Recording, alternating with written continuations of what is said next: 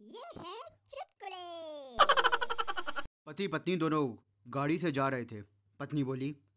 हम कहाँ जा रहे हैं जिस पे सुनकर पति बोला आ, हम एक लॉन्ग ड्राइव पे जा रहे हैं तो तुमने मुझे पहले क्यों नहीं बताया क्योंकि मुझे खुद ही अभी पता लगा जब ब्रेक फेल हो गए